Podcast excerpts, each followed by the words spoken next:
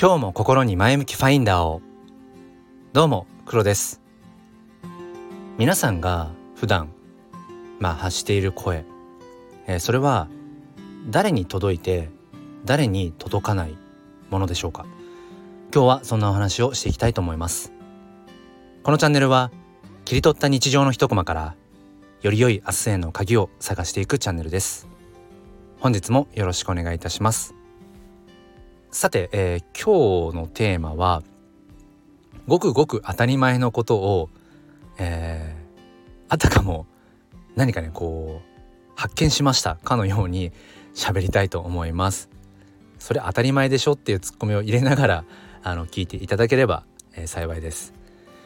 えー、今回はその普段僕らが発している、まあ、声。まあここでは、まあ、スタンド FM という、まあ、音声メディアを通して発信している、まあ、パーソナリパーソナリティさんに、えー、まあ、向けて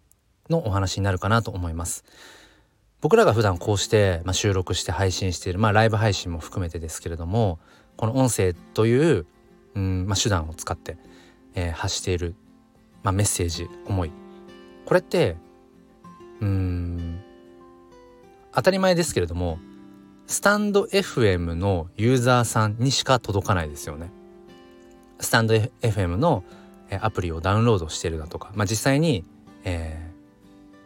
ー、利用しているまあそれがあのー、完全に聞き戦っていう方も含めてスタンド FM のことを、まあ、認知そして、え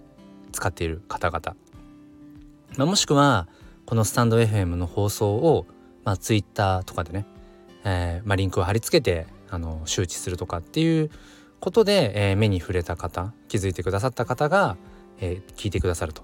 だから当然スタンド FM のことを知らない人には今僕もこの喋っているこの声っていうのは届かないですよね。めちゃめちゃ当たり前なんですけどただそのことを割と普段そのどれぐらい意識してるかなと思ったら僕はこの内容のねお話を今回収録しようと思ってえっ、と思い出した。思い出したというかあそういえばそうだなって。うん。スタンド FM を認識していない方には届かない声だよなってことを改めて思いました。そうなってくると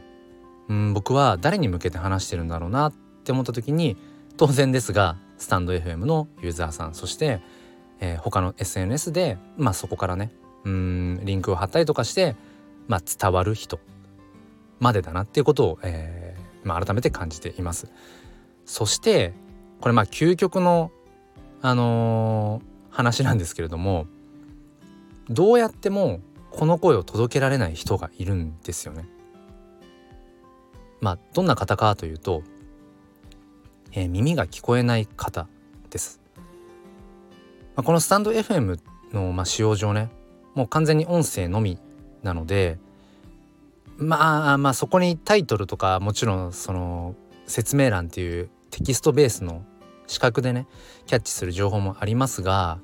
まあ基本的に音声ですよね。だから仮に耳が聞こえない方がこのスタンド FM のうんアプリをまあダウンロードしているとかっていう状態でやっぱり聞こうと思ってもそもそも聞こえないわけで僕らの声っていうのはまあ届かないですよね。まあ、あまりその詳しくはないんですけれども例えばそのツイッターの音声ツイート僕は割とその音声ツイートもするんですけれども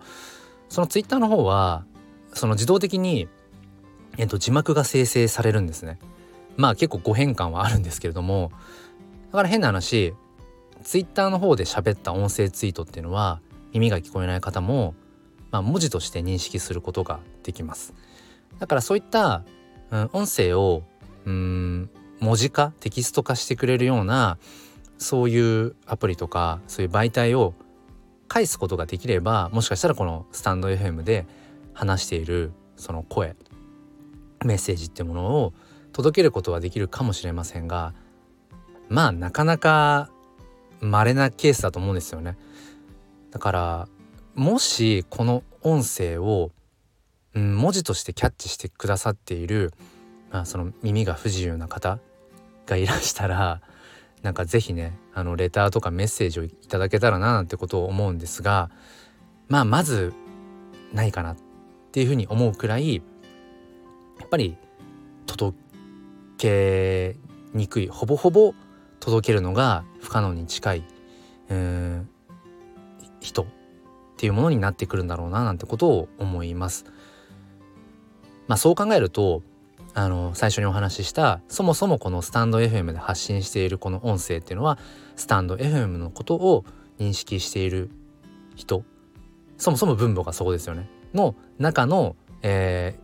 ー、にしか届けることができない、えー、そしてそもそも、うん、音声というものを認識できるうん、まあ、耳が聞こえる方